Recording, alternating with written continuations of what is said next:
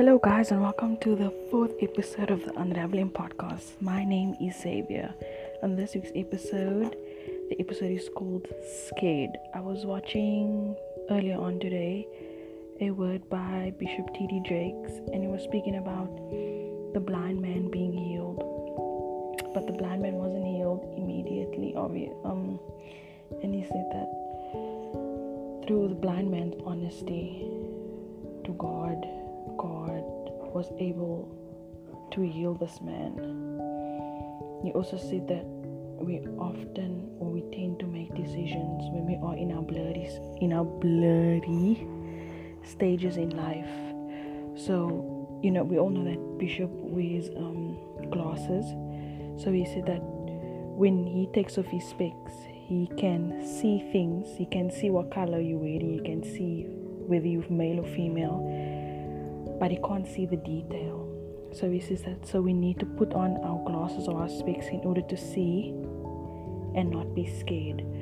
So when you're scared, you tend to make blurry decisions. I, for one, know that when I'm scared, I tend to make blurry decisions, which is never a good thing because I never know if I'm coming or going. And then he also made an example of God leading the blind man and where the blind man didn't lead God because then the blind man wouldn't know where to lead God because he can't see.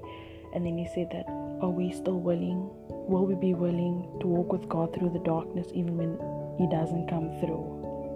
I was like, Oh, okay.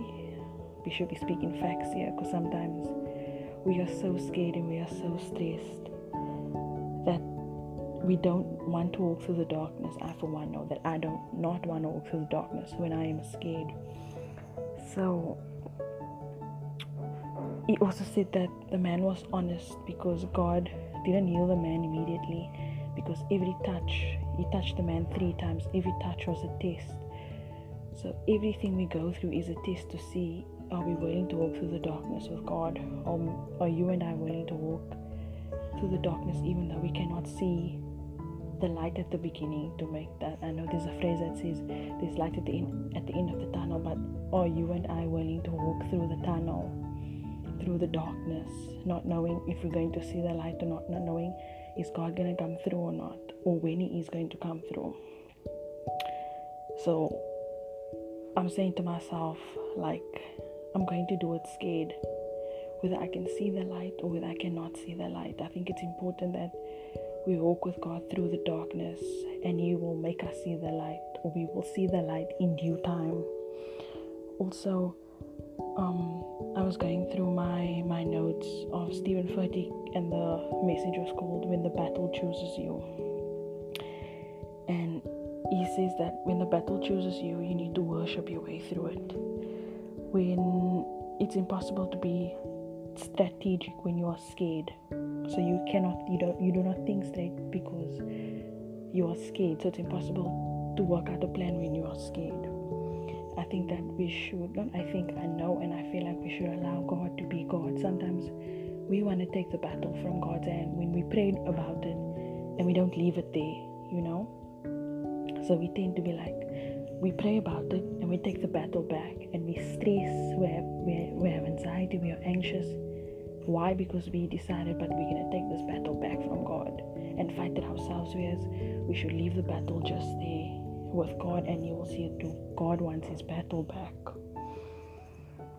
But being scared doesn't have to stop you. Being scared doesn't have to stop me. Being scared needs to push us out of our comfort zones, out of our fears. I know I have definitely pushed myself lately out of my comfort zone, even by doing this, by doing this podcast, by starting this, this podcast, because I don't know what's at the end of my tunnel um, too often times when we are scared, we go to things that are familiar to us. I don't know what is familiar to you, but I tend to become quiet when I'm scared.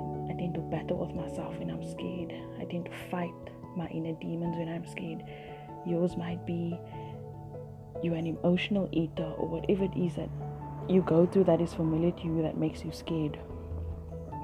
I think that we tend to make, if I go back to the blurry places, we tend to make um, indefinite decisions when we are in our blurry places because we cannot see the detail, we cannot We don't know what's at the end of the tunnel. We don't know is this dream gonna happen?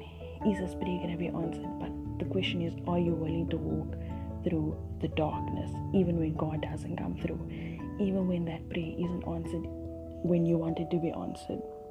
I think that, and I know that Bishop also said, Bishop T.D. Jake said a few days ago when I was also watching, he said that God will meet you in your scary places. God will meet you at your scary places. God has definitely met me at my scary places. When in doubt, like when I'm praying, do I let this go? Do I not let this go? Let this go? Am I making permanent decisions on temporary things, temporary relationships, temporary friendships, temporary whatever?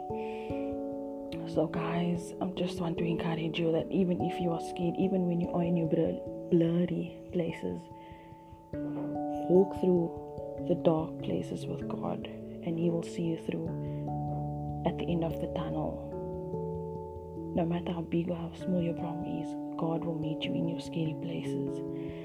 That's all the time I have today, guys. Be blessed. I hope you guys enjoyed this um short message from me, and I trust that you guys will enjoy it. Until next time, bye.